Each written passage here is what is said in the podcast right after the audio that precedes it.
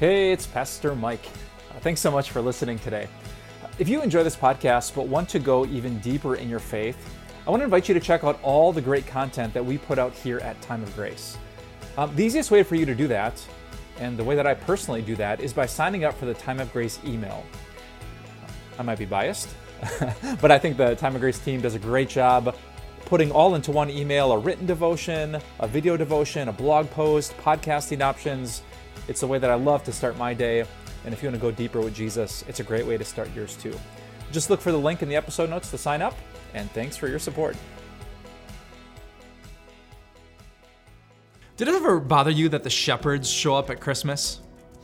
When you see the little manger scene and there's the baby Jesus and there's Mary and Joseph and there's like, you know, two, three, four shepherds kneeling down with the shepherd's crooks in their hands. Does it ever strike you as weird? Uh, because it should. Some scholars say that shepherds in the first century were not the best people in town. Some of the rabbis actually in Jesus' time refused to let a shepherd testify in court because they said everything that came out of a shepherd's mouth could not be true.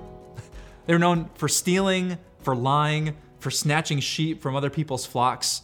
Shepherds were scoundrels, according to many. And even if that scholarship is a touch questionable, it seems legit to me, but let's say it's not. Think of who these men were. These are guys working with animals during the third shift.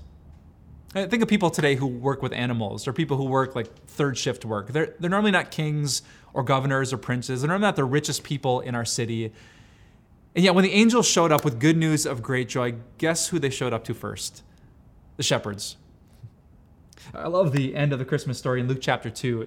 It says, When the angels had left them and gone into heaven, the shepherds said to one another, Let's go to Bethlehem and see this thing that has happened, which the Lord has told us about. So they hurried off and found Mary and Joseph and the baby who was lying in the manger. That's incredible news for people like us. What the angel said, that there is good news that will bring great joy to all the people actually means all the people, which means it includes you. Because maybe, like the shepherds, you haven't lived the best life. Maybe there's more than one or two lies in your past. Maybe you've done some things and people don't trust you anymore. Maybe you've messed up a marriage. Maybe you've fallen into an addiction. Or maybe you've just struggled with the same pride or jealousy or anxiety, not week after week, but decade after decade. Maybe you think that you don't belong that close to Jesus. But then there's the shepherds. Or maybe you're just a third shift worker or a farmer. Maybe you take care of animals or run a daycare. Maybe you haven't changed the world just yet. Maybe you do regular work and no one knows your name, and your great grandchildren probably won't know who you even were. But if that's you, if your average Facebook post gets two to six likes and maybe a couple more views, I have really good news for you that the shepherds got close to Jesus. Because the angels were right, there is good news for great joy for sinful people, for normal people, for average people, and amazing people. Jesus was born as the Savior not just of a few, but of the whole world. So next time you see that manger scene, smile that your Savior Jesus is in that manger, and then take a good look at the shepherds, and remember that this news, this Jesus, is really for all people. Let's pray. Oh, dear Jesus, thank you for coming for me and for us. Thank you that we never have to wonder if we made the cut or if you're going to grade us on some moral curve.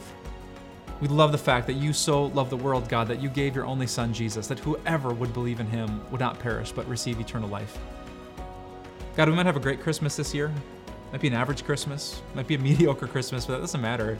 What matters is that you love us and that you came in the world to save us from our sins. Help us to rejoice in that, to put our hope in that, and to find peace in that this Christmas season. We ask it all, Jesus, in your powerful name. Amen.